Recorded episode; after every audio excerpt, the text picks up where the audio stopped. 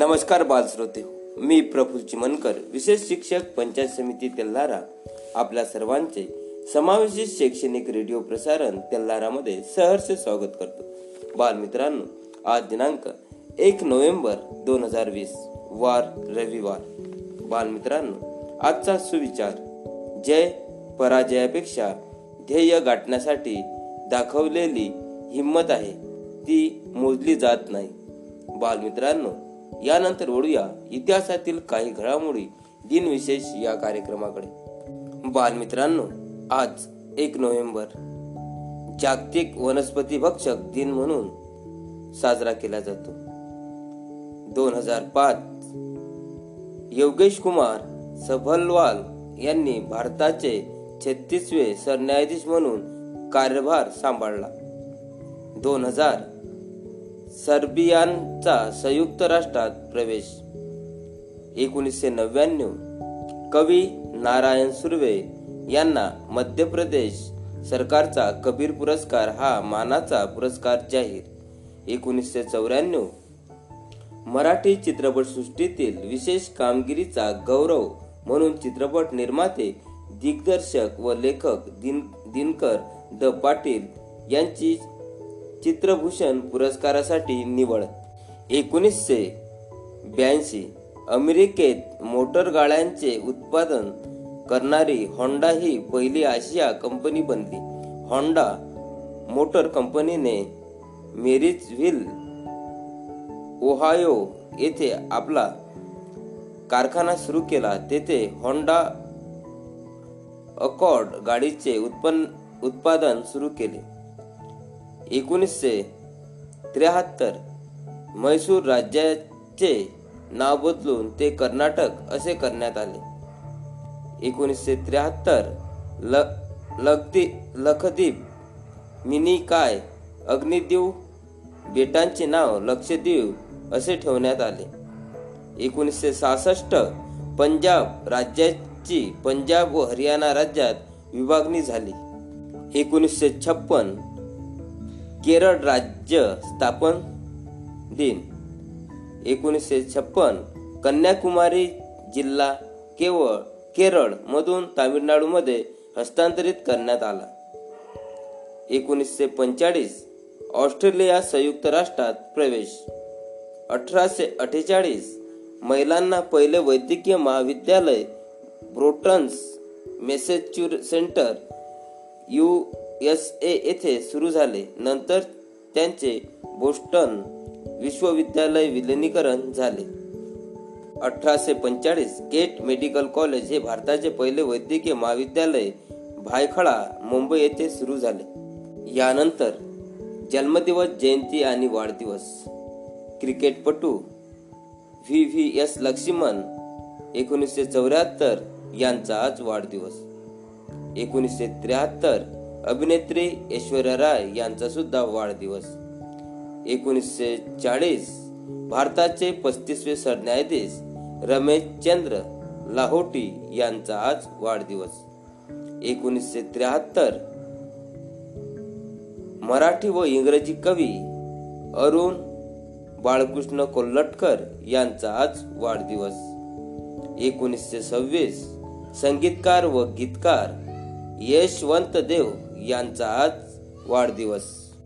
अठराशे त्र्याण्णव शीख धर्माचा समग्र इतिहास लिहिणारे आधुनिक बंगाली इतिहासकार इंदुभूषण बॅनर्जी यांचा आज वाढदिवस. त्यानंतर वळूया पुण्यतिथी आणि स्मृती दिनाकडे.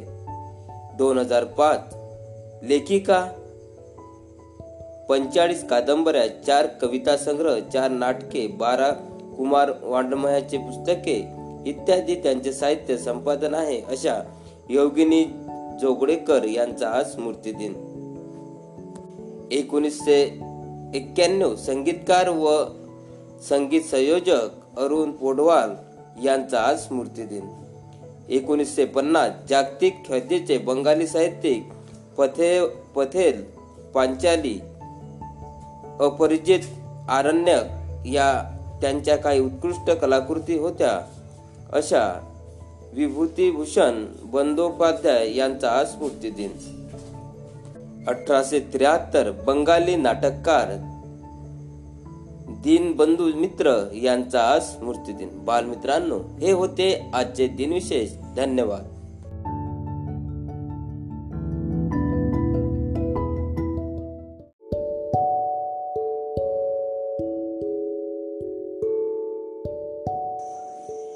बालश्रोत्यांनो यानंतर ऐकूया एक सुंदरशी प्रार्थना. प्रार्थनेचे बोल आहेत तुझ खरा आधार गायन करते आहेत. श्री विनोद बोचे विशेष शिक्षक पंचायत समिती तेल्लारा तर ऐकूया सरांच्या सुरमधूर स्वरामध्ये एक सुंदरशी प्रार्थना तूच खरा आधार. मित्रांनो म्हणूयात एक सुंदर अशी प्रार्थना. प्रार्थनेचं नाव आहे तूच खरा आधार. म्हणूयात सर्वजण तूच खरा आधार.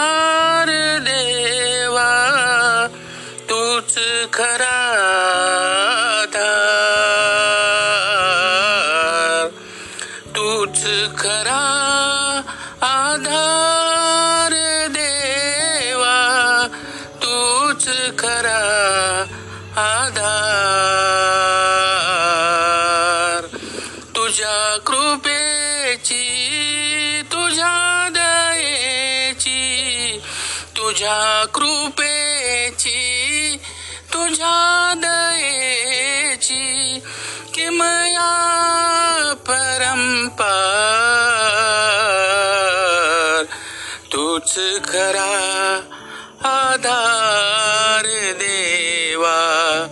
तूच खरा आधार। तूच खरा आधार देवा। तूच खरा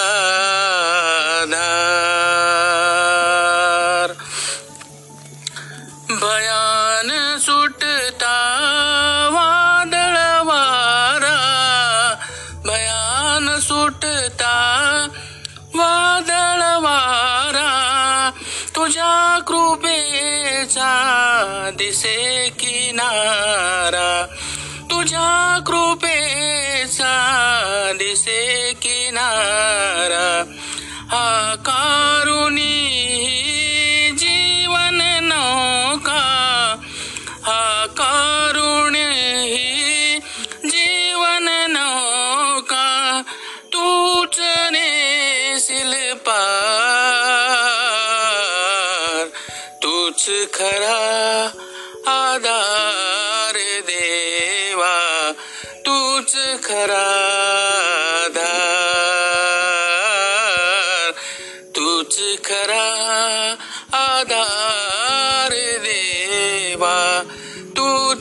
तूच खरा आधार हृदय भडकता दाहक ज्वाला।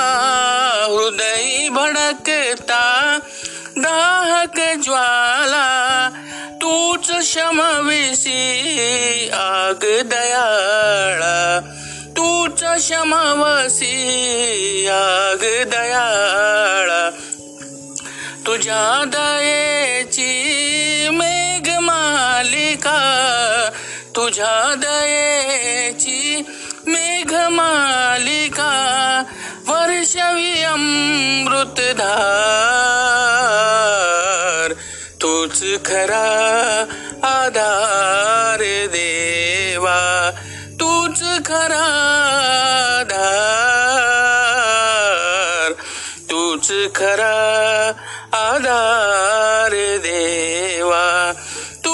तूच खरा आधार तूच खरा आधार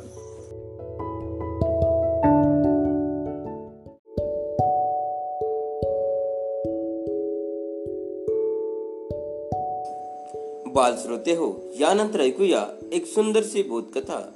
बोधकथा सादर केली आहे. चिरंजीव भावेश विठ्ठल चिमनकर सेठ बंशीधर विद्यालय तेल्लारा बोधकथेचे नाव आहे सिंह व माकड.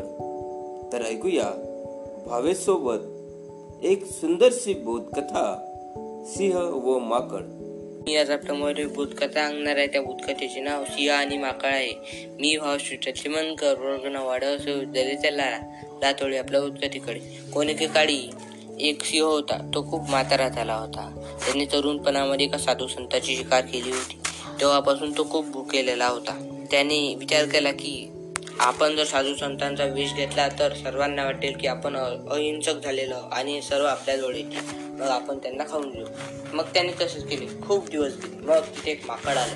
ते माकड आपल्या केळांसोबत होते. ते केळ केळं खात त्या सिंहाला म्हण लागलं की सिंह महाराज मी तुम्हाला काही खेळ खायला देतो मग त्या माकडाने तिथे केळं टाकले. तेव्हा त्या सिंहाच्या मनात विचार आला की आपण याला बोलू आणि खाऊन टाकू. मग त्या सिंहाने म्हटले की अरे माकडा तू जर इथे केळं टाकशील तर ते मला घेता येणार नाही. ते फळ खूप दूर राहील. मी खूप अशक्त आहे आणि मला काहीच खाता येत नाही. तिथपर्यंत जाताही येत नाही. हे ऐकल्यानंतर त्या माकडाला त्यावर दया आली. त्या सिंहाच्या चेहऱ्यावरून साप दिसत होते. मग ते माकड ते खोड त्या सिंहापर्यंत पोहोचून द्यायला लागू लागलं आणि मग त्या सिंहाने त्याला पकडला आणि आपल्या गुहेकडे जाण्याचा प्रयत्न करू लागला. तेवढ्यामध्ये तो सिंह आपल्या गुहेजवळ आला. तेवढ्यामध्येच तो माकड जोड्या जोड्याने हसू लागला आणि म्हणू लागला की मला तुझ्याविषयी एक गोष्ट आठवण आली. ऐकल्यानंतर तो सिंह म्हणू लागला की काय? तेव्हा तो माकड म्हणू लागलं की तू पहिले हस मग मी तुला सांगेन. जेव्हा तो सिंह जोऱ्या जोऱ्याने हसू लागला. ते माकड तिथून सुटून पळत सुटले. आणि पुन्हा तिथे आले नाही. मग त्या माकडांनी सर्व त्या जंगलातील पान प्राण्यांना सांगितले. मग तिथे कोणीच गेलं नाही. मग तो सिंह नेहमीसाठी उपाशी राहील. बालमित्रांनो या कथेतून आपल्याला हा बोध मिळतो की कोणतेही काम करत असताना ते ते काम खूप ध्यानपूर्वक व नीटनेटकेपणाने करावे. धन्यवाद.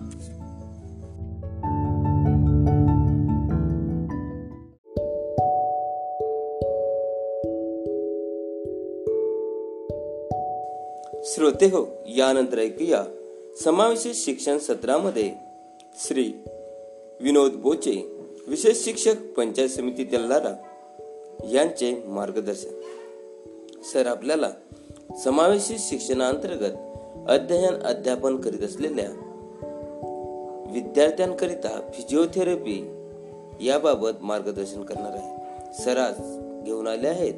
फिजिओथेरपी भाग तीन. तर ऐकूया सरांकडून फिजिओथेरपी भाग तीन. शैक्षणिक प्रसारण रेडिओ तेल्लारा मी विनोद बोचे विशेष शिक्षक पंचायत समिती तेल्लारा आपण समजून घेत आहोत थेरपी सेवामधील फिजिओथेरपी.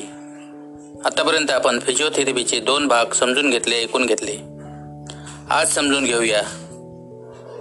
फिजिओथेरपी भाग तीन. यामध्ये माहिती. आता पाहूया स्नायूच्या ताटारपणाचे दोषाचे प्रकार. स्नायूच्या ताटारपणाच्या दोषाचे तीन प्रकार पडतात. स्पास्टिसिटी रिजिडिटी आणि फ्लॅसिडिटी हे आता आपण विस्ताराने समजून घेऊयात. पहिला प्लास्टिसिटी.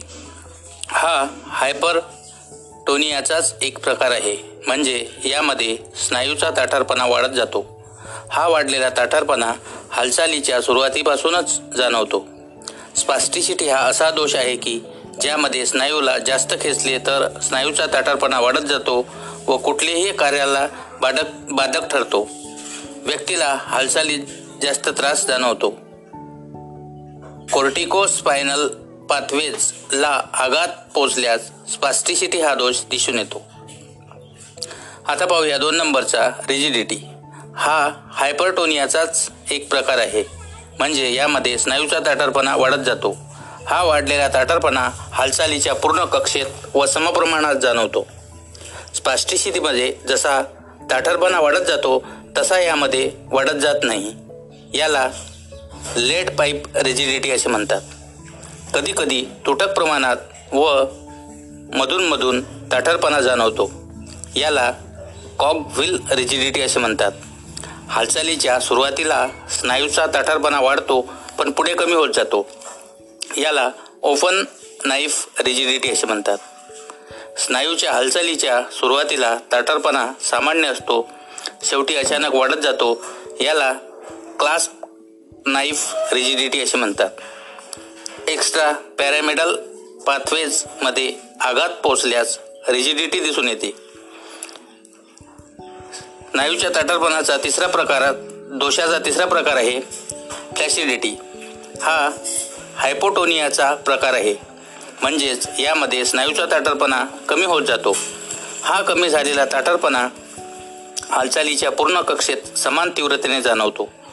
स्पायनल रिफ्लेक्स आर्कला आघात पोचल्यास फ्लॅसिडिटी हा दोष दिसून येतो. या स्थितीमध्ये हालचालीचे नियंत्रण कमी असते कारण स्नायूच्या आकुंचन करण्याच्या क्षमतेत बिघाड झालेला असतो. अशा प्रकारे स्नायूच्या ताटारपणाचे तीन दोष आपण समजून घेतले. आता समजून घेऊयात स्नायूची शक्ती. मसल पॉवर सांधा हालचाली संपूर्ण कक्षेत सहज व समायोजित हलनचलन करण्यायोग्य आकुंचन व प्रसरण क्षमता म्हणजे स्नायूची शक्ती होय. स्नायूच्या शक्तीचे मापन करण्याकरिता निरीक्षण आणि चिकित्सकीय तपासणी या दोन पद्धतीचा वापर करतात. सुरुवातीला व्यक्तीला दैनंदिन हालचाली करताना पाहावे. यावरून स्नायूच्या कार्यशक्तीचा व कार्यमानाचा अंदाज येतो. मूल्यमापनाकरिता स्नायूची श्रेणी ठरवण्यात येते. याकरिता स्नायूला त्याची नैसर्गिक हालचाल करून दाखविण्यास सांगितले जाते. स्नायूने केलेल्या कार्यानुसार झिरो ते पाच श्रेणीत त्याची ताकद ठरवण्यात येते. ही श्रेणी medical research council M R C यांनी ठरवलेली आहे. यालाच एम आर सी स्केल असेही म्हणतात. याच प्रकारे ऑक्सफर्ड क्लासिफिकेशन हे परिमाण आहे. स्नायूच्या ताकदीत फक्त एक प्रकारचा बिघाड होतो तो म्हणजे अशक्तपणा. जर कमी प्रमाणात असेल तर पॅलेसिस पॅरेलायसिस असे म्हणतात. आणि अशक्तपणा जास्त असेल तर त्याला पॅरालायसिस झिरो ग्रेड असे म्हणतात.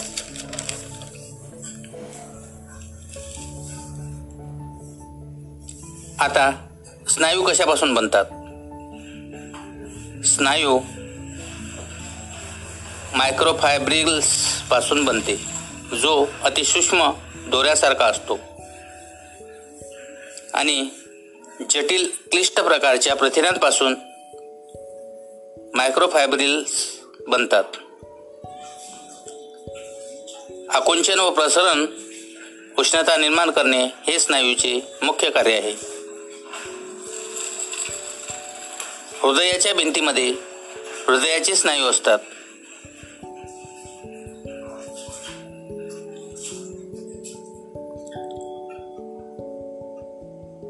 स्नायूच्या मज्जापेशीचा पुरवठा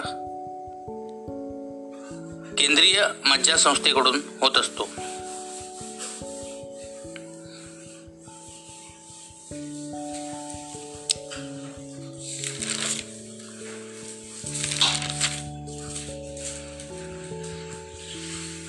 प्रकारे आपण इथपर्यंत माहिती समजून घेतली ऐकून घेतली. आज येथेच थांबूया. भेटूया उद्याच्या भागात. तोवर आपली रजा घेतो. धन्यवाद.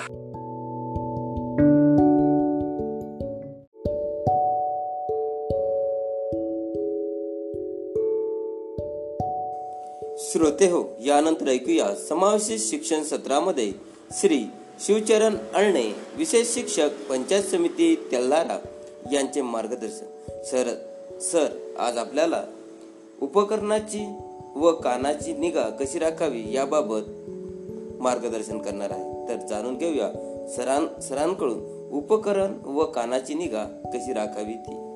बालमित्रांनो समग्र समावेशित शिक्षण अंतर्गत शैक्षणिक तेलारा रेडिओ प्रसारणमध्ये आपले सर्वांचे स्वागत आहे. माझं नाव शिवचरण आणि विशेष शिक्षक पंचायत समिती तेलारा. तर आज आपण पाहणार आहोत उपकरणाची व कानाची निगा याबाबत माहिती.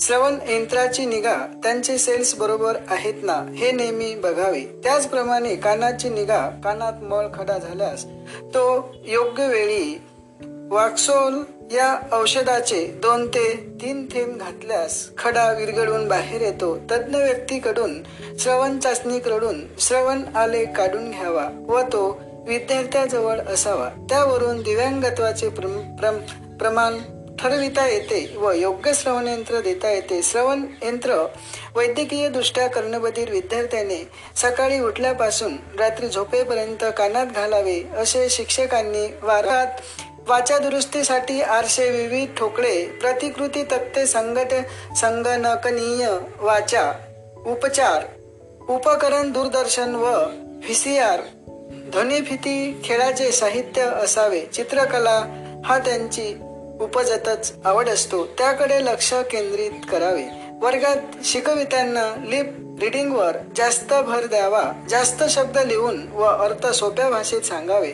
पोस्टर्स तक्ते सोपे शब्द जीप कुठे जाते दातांकडून कंठातून परशातून हे शिक्षकांनी त्यांच्याजवळ व समोर दृष्टिक्षेपात बसून आरशाचा वापर करून वस्तू समोर ठेवून हावभावाने शिकवावे. हावभाव शब्दचित्ती ओटांच्या हालचाली मॉडेल्स फलक लेखन दृश्य साधने या माध्यमांचा उपयोग करणे अतिशय महत्त्वाचे आहे. तर ही झाली उपकरणाची व कानाची निगा. याबाबत माहिती धन्यवाद.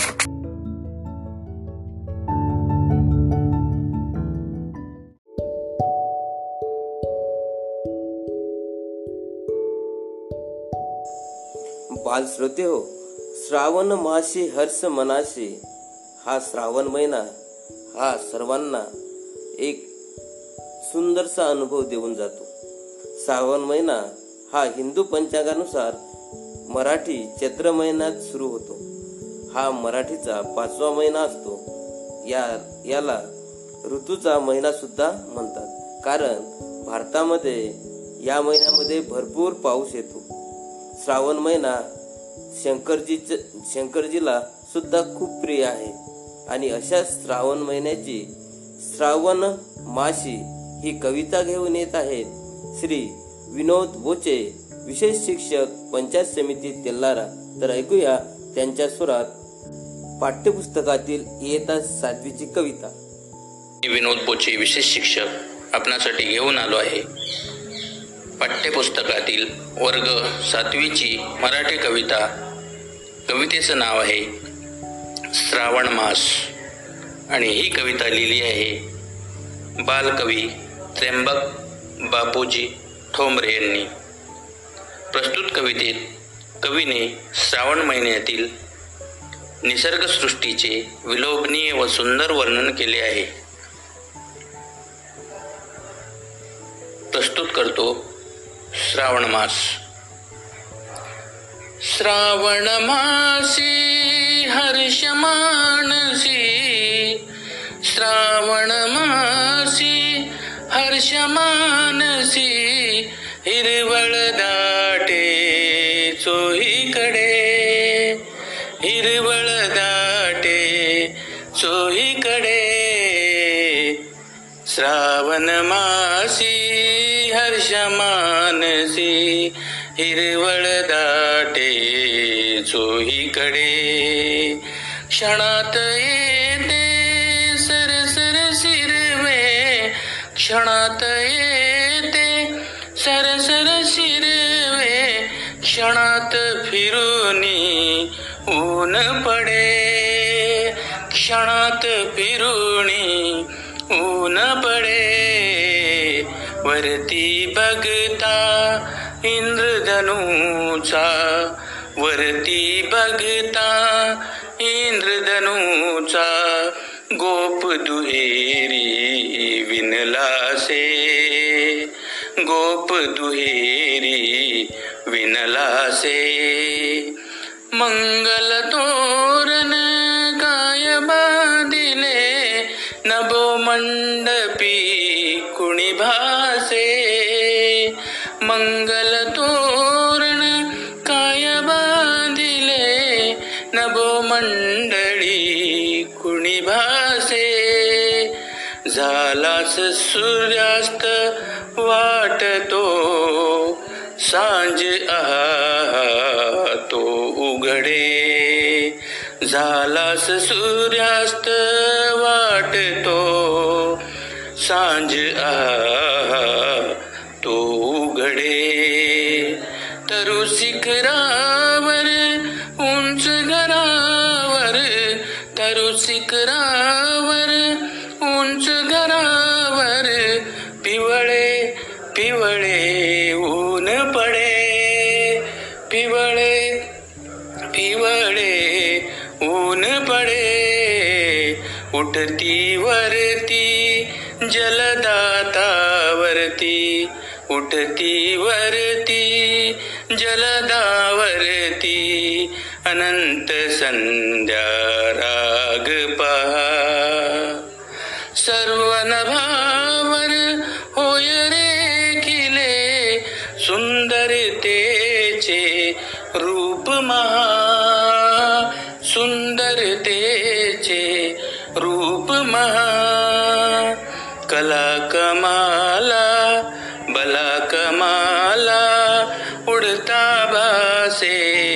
कल्पसुमांची माळीच ते.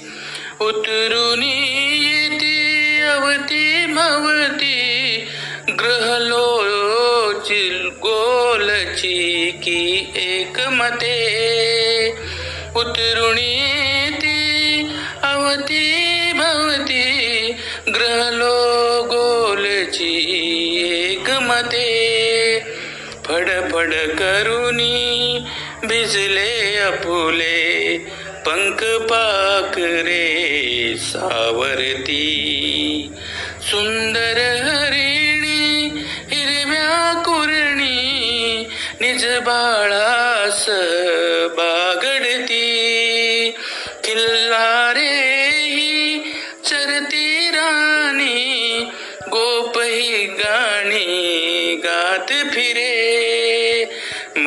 मूळ पावा गायतयाचा श्रावण महिना. एक सुरे श्रावण महिना. एक सुरे सुवर्ण चंपक फुलला. सुवर्ण चंपक फुलला. विपिनी रम्य केवडा दरवळला विपिनी रम्य केवडा दरवळला पारिजाते ही बघता भामा रोज मनीचा मावळला. रोष मावळला. सुंदर परडी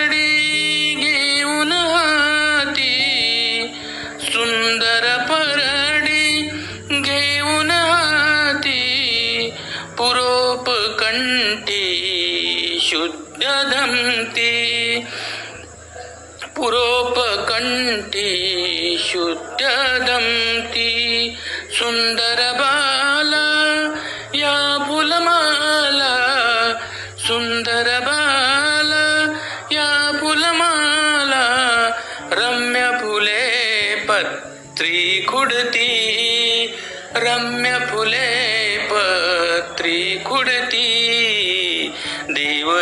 देवदर्शन निगती ललना देवदर्शन निगती ललना हर्षमायिना हृदयात हर्षमायिना हृदयात. वदनी त्यांच्या वाचून घ्यावे वदनी त्यांच्या वाचून घ्यावे. श्रावण महिन्याचे गीत. श्रावण महिन्याचे गीत. श्रावण मासी हर्ष मानसी हिरवळ दाटे चोहीकडे हिरवळ दाटे चोहीकडे हिरवळ दाटे चोहीकडे धन्यवाद.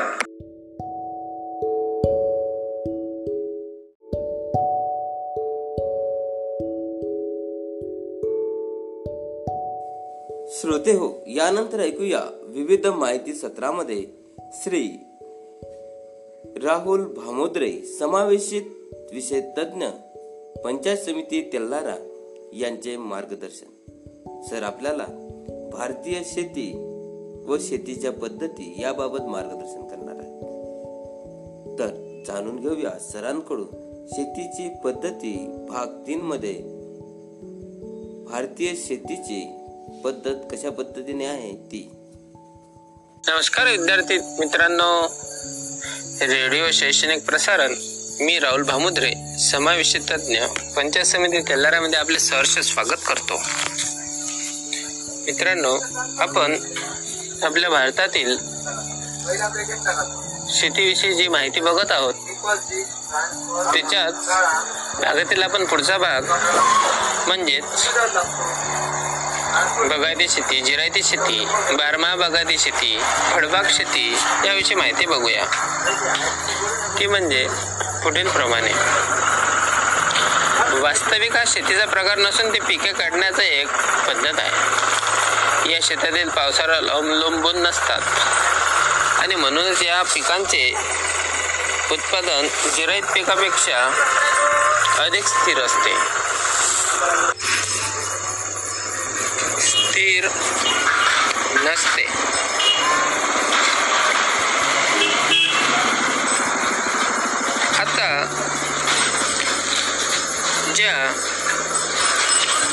पुरवठ्यामुळे संबंध वर्षभर पिके घेतली जातात. पाण्याचे जास्त प्रमाणात साठवणूक करून ही शेती केली जाते.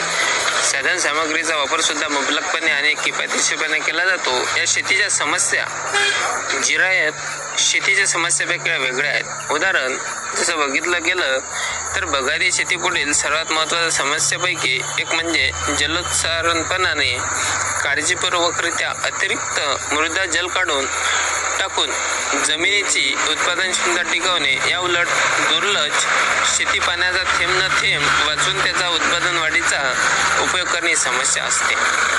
आता आपण बघू बारमाही शेती म्हणजेच कोणती? बागायती या प्रकारात पाणी पुरवठ्याचा स्रोत कायम टिकणारा असल्याने खरीप आणि रब्बी हंगामाबरोबर उन्हाळी हंगामातही पिके घेतली जातात. म्हणजे उन्हाळा पावसाळा हिवाळा या तिन्ही ऋतूमध्ये हे पिके घेतली जातात. याला निसर्गाशी काही संबंध नसतो. जरी निसर्गा म्हणजे संबंध म्हणजेच जरी आपल्या निसर्गाने पाऊस दिला नाही तरी हा आपल्या स्वतःवरून कृत्रिम पावसाने आपले पिके घेऊ शकतो. बऱ्याच ठिकाणी ऊस किंवा केळी यासारखे बारमाही बागायत पिके घेणे शेतकरी पसंत करतात.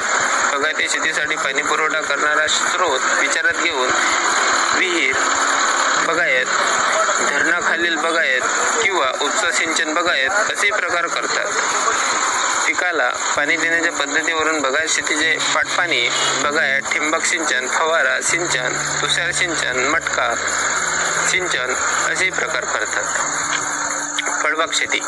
या प्रकाराच्या शेतीत विविध प्रकारची फळे ही प्रमुख उत्पादनाची बाब असते. कोकणातील हवामान आणि पर्जन्यमान आंबा नारळ काजू सुपारी इत्यादी फळ पिकांना पोषक असते. तर महाराष्ट्राच्या पठारी भागात लिंबू संत्री मोसंबी यासारखी फळ पिके घेतली जातात. कोरड्या हवामानात पाण्याची उपलब्धता असेल तर द्राक्षासारखी पिके खूपच फायदेशीर ठरते. जमीन चांगली सुपीक असेल आणि सिंचन सुविधा उपलब्ध असेल तर केळीचे पीक उत्तम प्रकारे घेता येतो.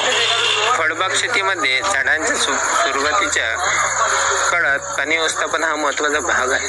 बहु वर्ष येऊ फळबागे मोठी झाल्यानंतर पाण्याची फारशी गरज भासत नाही. उदाहरण आंबा लिंबू चिकू नारळ सुपारी इत्यादी. परंतु संत्रा मोसंबी लिंबू द्राक्षे यांना फळे पदार्थांच्या हंगामात पाण्याची गरज असते. फळ झाडांच्या पाण्याच्या गरजेनुसार फळबागांचे दोन प्रकार पडतात. म्हणजेच अगरपाण्याचे आणि बिना पाण्याचे हे दोन प्रकार जे फळभाज्यांना पडतात ते अत्यंत महत्त्वाचे असतात. अशा प्रकारे तुम्ही ऐकावं इतरांनाही शेअर करा. तोपर्यंत मी तुमची रजा घेतो. पुन्हा भेटू विद्यार्थी मित्रांनो. धन्यवाद.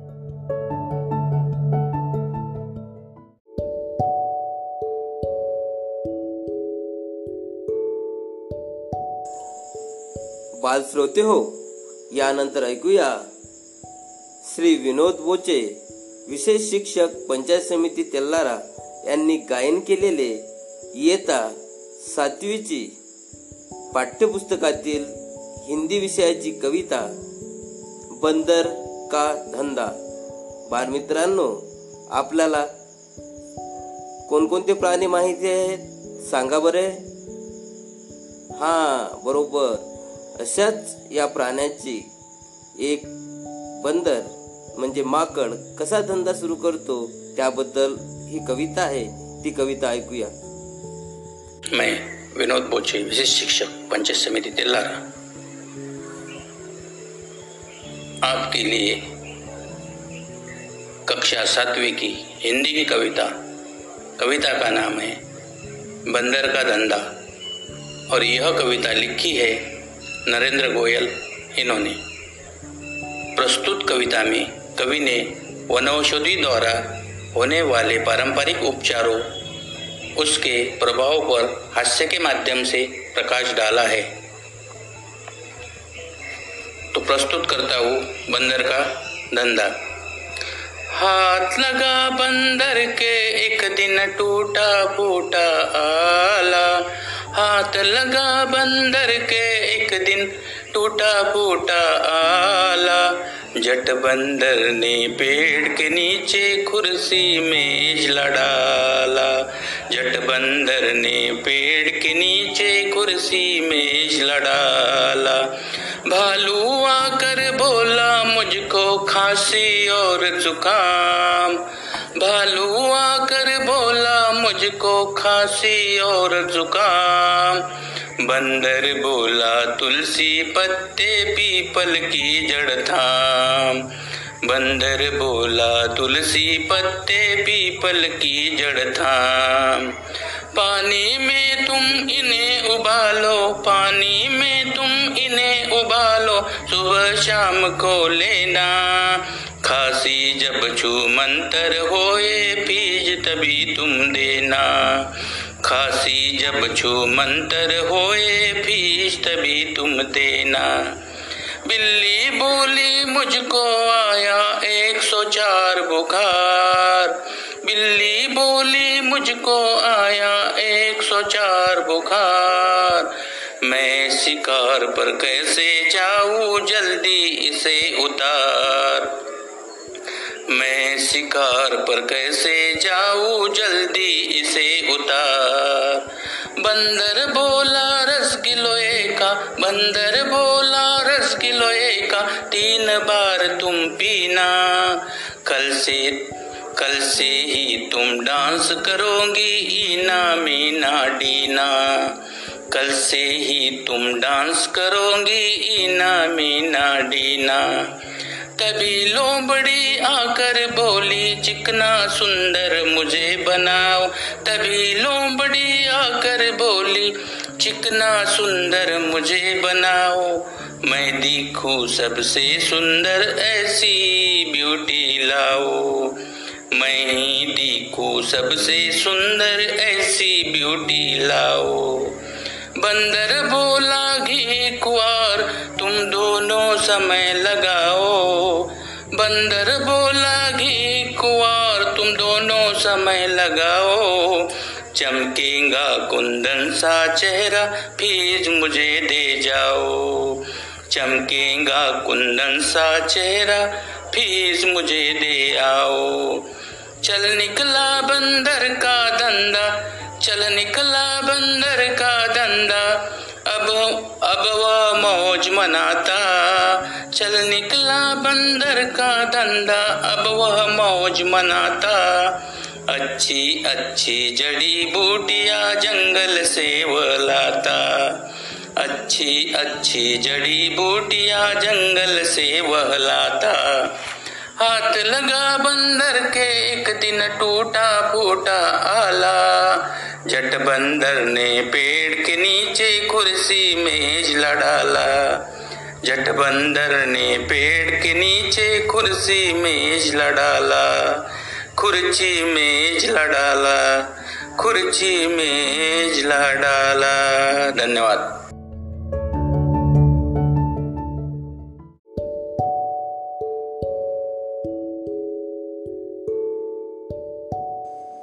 बाल श्रोते हो यानंतर ऐकूया एक सुंदरसे गीत. गीताचे बोल आहेत. रामा रघुनंदना सादर करते आहेत. श्री अक्षय फुलारी विशेष शिक्षक पंचायत समिती तेल्हारा. तर ऐकूया सरांच्या सुरमधुर स्वरामध्ये रामा रघुनंदना हे सुंदरसे गीत. आपणाकरिता गीत सादर करीत आहे. गीताचे बोल आहेत रामा रघुनंदना. रामा रघुनंदना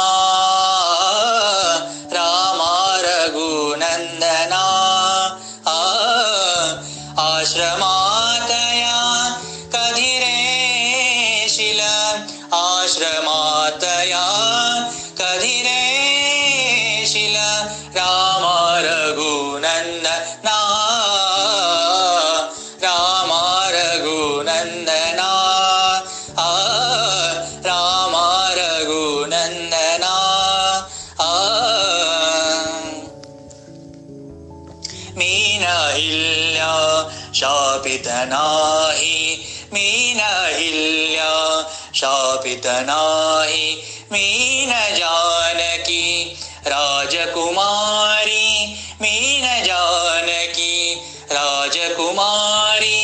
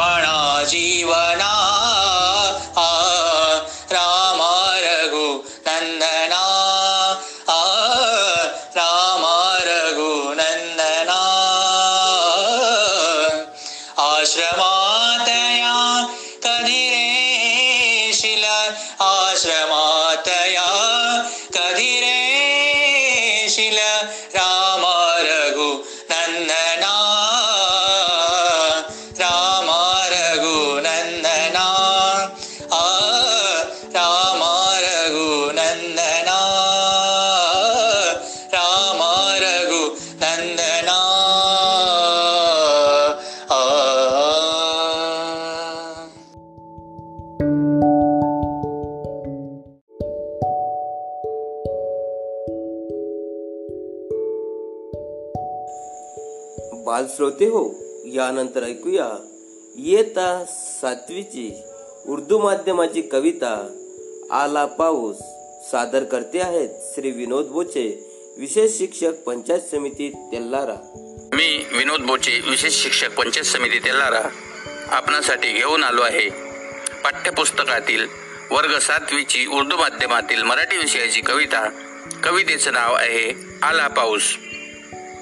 आणि ही कविता लिहिली आहे सुनीला जोंदळेकर यांनी. धरणीला सजवणारा व फुलणारा ऋतू म्हणजे वर्षा ऋतू. पावसाळ्यात पडणाऱ्या पावसाचे मनमोहक वर्णन प्रस्तुत कवितेतून कवयित्रीने केले आहे. तर चला सादर करतो आला पाऊस.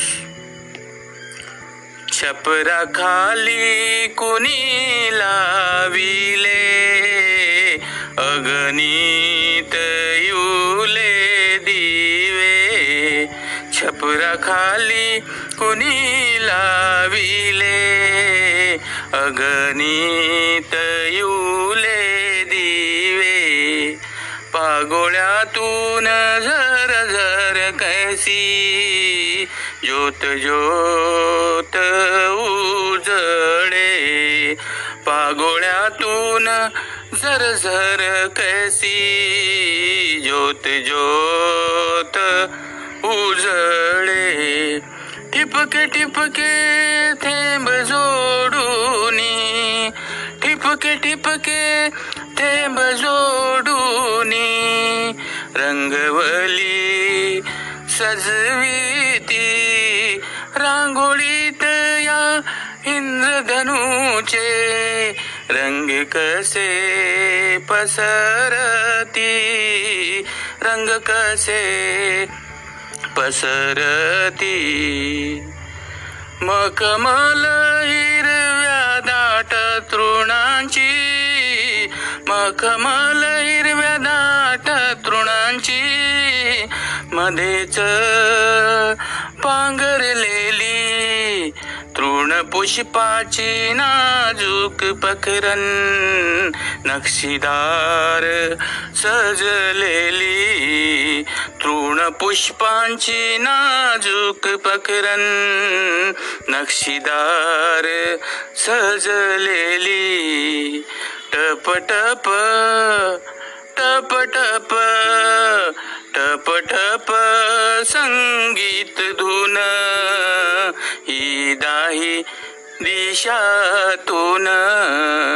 टप टप संगीत धुन. ही दाही दिशातून. छपरावरती तबला होऊन. छपरावरती तबला होऊन. वाजवी तो को तो कोण? टप टप संगीत धून ही दाही दिशातून. वर्षा ऋतूचा दिव्य सोहळा वर्षा ऋतूचा दिव्य सोहळा हिरव्या रंगातून.